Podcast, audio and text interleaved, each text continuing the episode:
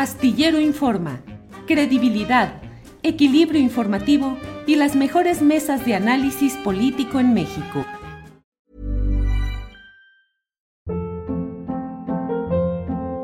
Hold up. What was that? Boring. No flavor. That was as bad as those leftovers you ate all week. Kiki Palmer here, and it's time to say hello to something fresh and guilt-free. Hello Fresh. Jazz up dinner with pecan-crusted chicken or garlic butter shrimp scampi. Now that's music to my mouth. Hello Fresh. Let's get this dinner party started. Discover all the delicious possibilities at hellofresh.com.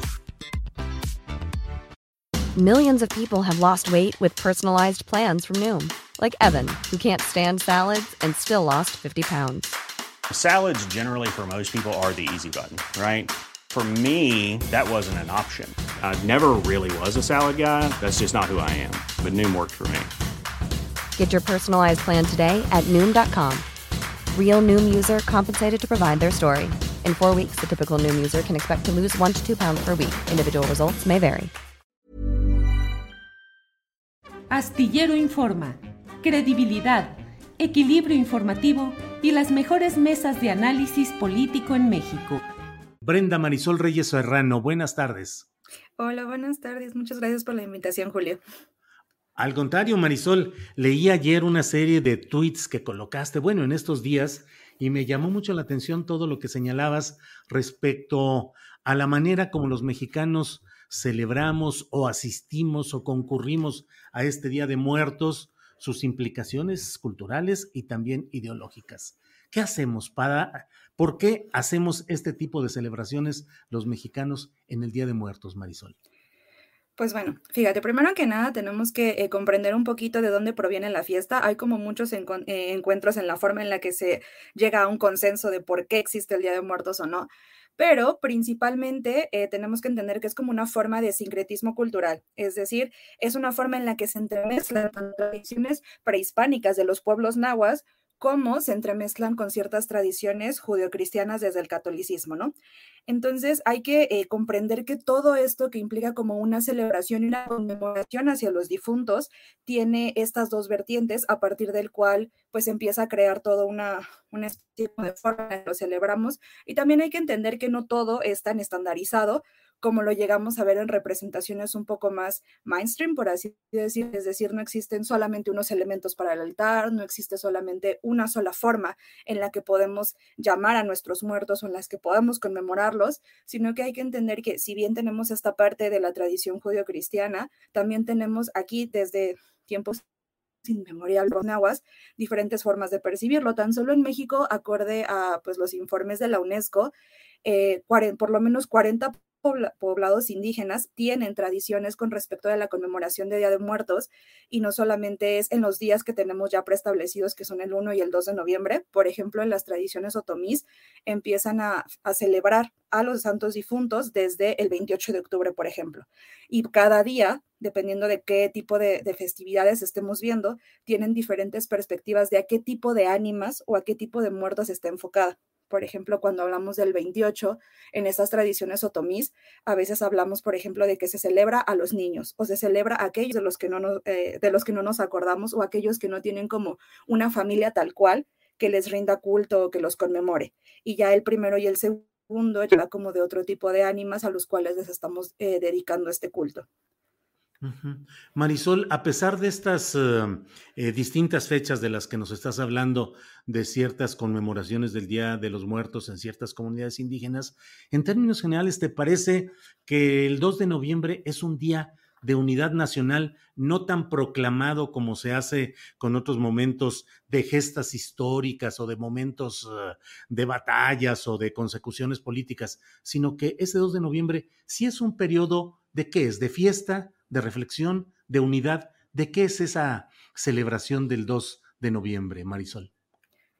Pues principalmente deberíamos de enfocarlo a lo que es la conmemoración. Cuando hablamos de conmemoración, estamos hablando de la preservación de la memoria, de tratar de recurrir a este ejercicio del recordar para poder valorar aquellas personas que ya no están con nosotros. Entonces, más que ser como esta idea de que es la fiesta y que celebramos la muerte, es una forma en la que tenemos esta memoria de lo que implica la muerte dentro de nuestra cultura. que también hay muchos como que lo manejan como una forma de festejarlo justamente, pero hay que entender que más que nada lo que tenemos de por medio es esta reflexión de cómo entendemos la muerte, la percibimos, la vivimos y sobre todo la aceptamos como un proceso natural. Entonces es como una forma de, de improntarnos en distintas eh, maneras de ver la vida, pero también del cómo es que culmina esta vida en esta parte de la muerte.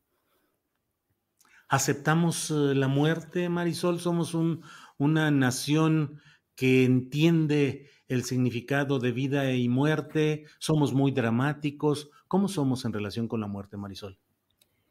Es justamente esto por eh, el cual, digo, en, la información como que encontraron de, del mí lo que hice con respecto del Día de Muertos, hablaba de que es bien variado el cómo la interpretamos. Y sobre todo en la forma en la que la conmemoramos es en donde damos cuenta de cómo entendemos este proceso. Digo, eh, en México, a lo largo del, de diferentes como procesos históricos, nos damos cuenta que más que aceptar y entender la muerte, estamos muy relacionados y muy vinculados con ella ya sea por procesos violentos, ya sea por la forma en la que interpretamos eh, las almas, en este sentido como del cómo pasan de la vida a la muerte, pero más que nada no es que, que tengamos esta idea de que construimos una, una forma de percibir la muerte o la aceptamos, sino más bien tratamos de entender cómo nosotros creamos ese vínculo y cómo lo representamos a partir, por ejemplo, de los altares, a partir de las calaveritas, a partir de diferentes productos culturales con los que damos cuenta el cómo la entendemos. Y esto varía muchísimo de persona a persona.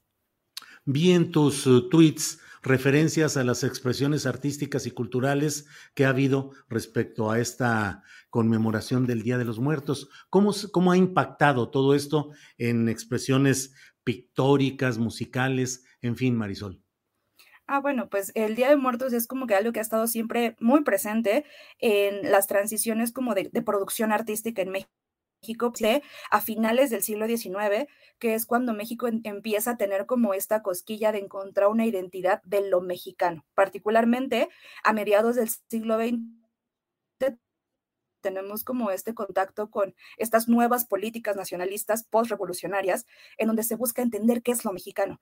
Y estas representaciones del Día de Muertos se vuelven como muy características porque tratan de encontrar esta particularidad del sentido del ser mexicano a partir de este tipo de celebraciones que justo como comentaba al principio tienen este sincretismo entre esta parte prehispánica y esta parte un poco más eh, pues apegada a, a tradiciones europeas o a tradiciones judeocristianas. Entonces, estas manifestaciones artísticas tienden a mostrarnos el cómo nos improntamos hacia la muerte. Hay como una eh, pintura muy, muy bonita de un pintor que se llama, eh, se apellida Jara, que justamente está en el Munal, en donde es la primera representación con respecto de la muerte y lo que hace. Even on a budget, quality is non-negotiable. That's why Quince is the place to score high-end essentials at 50 to 80% less than similar brands. Get your hands on buttery soft cashmere sweaters from just 60 bucks, Italian leather jackets, and so much more. And the best part about Quince, they exclusively partner with factories committed to safe, ethical, and responsible manufacturing. Elevate your style without the elevated price tag with Quince. Go to quince.com slash upgrade for free shipping and 365-day returns. Hey, it's Ryan Reynolds, and I'm here with Keith, co-star of my upcoming film, If, only in theaters May 17th. Do you want to tell people the big news? All right, I'll do it. Sign up now and you'll get unlimited for $15 a month in six months of Paramount Plus Essential Plan on us. Mintmobile.com slash switch. Upfront payment of $45 equivalent to $15 per month. Unlimited over 40 gigabytes per month. Face lower speeds. Videos at 480p. Active Mint customers by 531.24 get six months of Paramount Plus Essential Plan. Auto renews after six months. Offer ends May 31st, 2024. Separate Paramount Plus registration required. Terms and conditions apply if rated PG.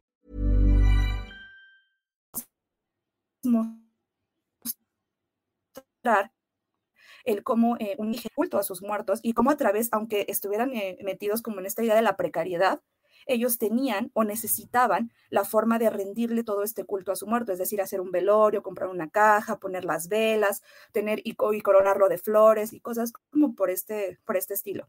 Entonces, todas estas tradiciones y la forma en la que representamos la muerte es una forma en la que vemos o nos damos cuenta lo importante que es en el sentido de preservar la memoria de nuestros antepasados. Tenemos ese caso y poco a poco a lo largo del siglo XX empiezan, empezamos a ver más este, como representaciones con respecto a esto, pero en este caso por parte de extranjeros. Por ejemplo, la película de Viva México de Sergei Eisenstein tiene como mucho esta, esta forma de presentarnos algo que le impactó tanto a él, que fue la forma en la que nos vinculábamos con la muerte. Para muchas culturas como ajenas a lo que implica eh, la muerte en México, siempre ven esto y dicen es que es exótico, es que es maravilloso, es que es increíble. Y realmente para ellos hay un, distanciamiento cultural bien fuerte con el cómo sí le damos este peso a el, la transición entre la vida y la muerte, que sería dentro de los funerales o dentro de los altares. Entonces tenemos como estas dos formas en las que se construye esta estética con respecto de cómo percibimos la muerte a partir de estas manifestaciones. Y digo, un ejemplo que yo ponía ahí no solamente era el cómo eh, las pinturas o el arte, por ejemplo, la fotografía, no sé, en el caso de Graciela Iturbide, que también tiene como muchas representaciones muy claras hacia la muerte, empiezan a construir esta estética, pero también como esta estética termina, eh, pues a lo mejor estereotipo o un arquetipo de lo que significa el ser mexicano, como eh, también lo señalaba en lo que viene siendo esta película de Coco, que pues lejos de ser como una forma de difundir una tradición, es una forma en la que está estandarizando toda una tradición que, como comentaba al principio, tiene muchas vertientes y trata de compartir hasta cierto punto lo más exótico de lo que significa esta festividad, más allá justo de, lo que comentaba de la conmemoración hacia los muertos. Marisol, la artesanía mexicana de pronto es convertida en plástico. Hay iglesias que ya no tocan sus campanas realmente, sino que ponen una grabación para que se escuche el tañido de las campanas. Eh, ah, ¿qué, evolución ha tenido esta conmemoración del Día de Muertos? En relación con pues, las nuevas tecnologías, con, eh, con visiones distintas. Por ejemplo, esta película Coco de, de Walt Disney que eh, impactó mucho por una nueva forma de presentar las cosas. ¿Cómo, ¿Cómo se ha dado esa evolución, Marisol? Es que también hay que entender que poco a poco nuestras formas de representación deben adaptarse a los medios que tenemos eh, cerca o a la mano. Por ejemplo, cuando existió esta transición de, entre la pintura y la fotografía en el siglo XIX, Walter Benjamin hablaba del cómo eh, la, la, capacidad de reproductibilidad técnica nos daba otra connotación con el cómo nos relacionábamos con los objetos. Y es lo mismo que sucede en este caso. Por ejemplo, yo he visto en muchos mercados que ya ni siquiera te venden las velitas para que tú la prendas, sino que ya son velitas que, que traen una pila y que ya la prendes y ya, ya se ve bonita tu ofrenda y ya no corres el riesgo de que se incendie tu casa, ¿no? O ponen flores de plástico. El punto aquí es entender más bien por qué llegamos a este punto, porque ya no nos significa nada el hecho de tener ahí el objeto y nada más eh, le damos como más peso al cómo se vea el objeto.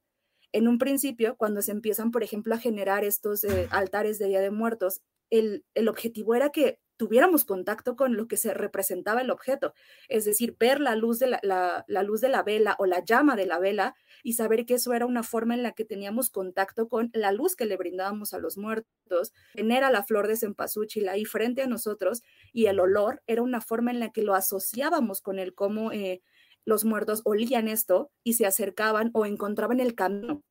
Ahora ya no tenemos tanto esta, esta forma de encontrarlo a través de los objetos, sino ya es nada más cómo se va a ver, cómo esto me va a impactar visualmente a mí para que yo tenga esta estética de lo que implica el estar en estos altares. Entonces aquí ya no tiene tanto peso el objeto, y es algo que sucede mucho con estas grandes manifestaciones del cómo se exotiza el Día de Muertos y que terminan eh, pues impactando muchísimo en el cómo inclusive nosotros que en teoría somos quienes experimentan este Día de Muertos, empezamos a verlo y a percibirlo. No solamente era esta cuestión de coco, de cómo ahora ya para poner los altares ponen incluso fotografías de coco o ponen vasitos o velas de coco o ponen mantelitos, ya también es ver cómo esto ha afectado en lo que queremos ver con respecto del Día de Muertos. Por ejemplo, el desfile de, Día de Muertos que no se hacía en la Ciudad de México y que a raíz de la película de James Bond se empezó a hacer un desfile anual de Día de Muertos. Entonces, son como varias cosas de entender que este tipo de formas de representación no solamente están interpretando una festividad desde su visión, sino que también están impactando en el cómo nosotros entendemos estas, eh, estas festividades y cómo esto eh, implica la forma en la que nosotros construimos mundo, es decir, en la forma en la que estamos asociándonos con cierta fecha o con cierta festividad o con algo que sucede ahí en el mundo. Muy bien, Marisol. Pues eh, muchas gracias por esta oportunidad de asomarnos a los entretelones del análisis de lo que significa esta conmemoración con diferentes aspectos y diferentes facetas. Te agradezco mucho, Marisol Reyes, y espero que eh, sigamos más adelante contando con tus opiniones sobre eh, todo el tipo de temas de arte, de cultura, de historia. Gracias, Marisol. Muchísimas gracias. Al contrario, hasta luego. Para que te enteres del próximo noticiero, suscríbete y dale follow en Apple, Spotify, Amazon Music, Google o donde sea que escuches podcast. Te invitamos a visitar nuestra página julioastillero.com.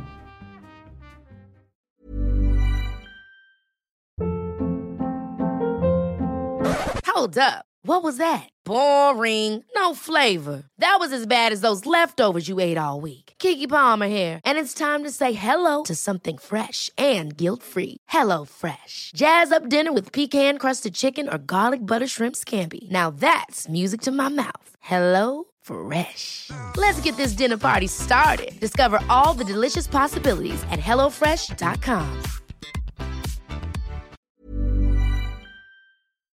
Para que te enteres del próximo noticiero, suscríbete y dale follow en Apple, Spotify, Amazon Music, Google o donde sea que escuches podcast. Te invitamos a visitar nuestra página julioastillero.com.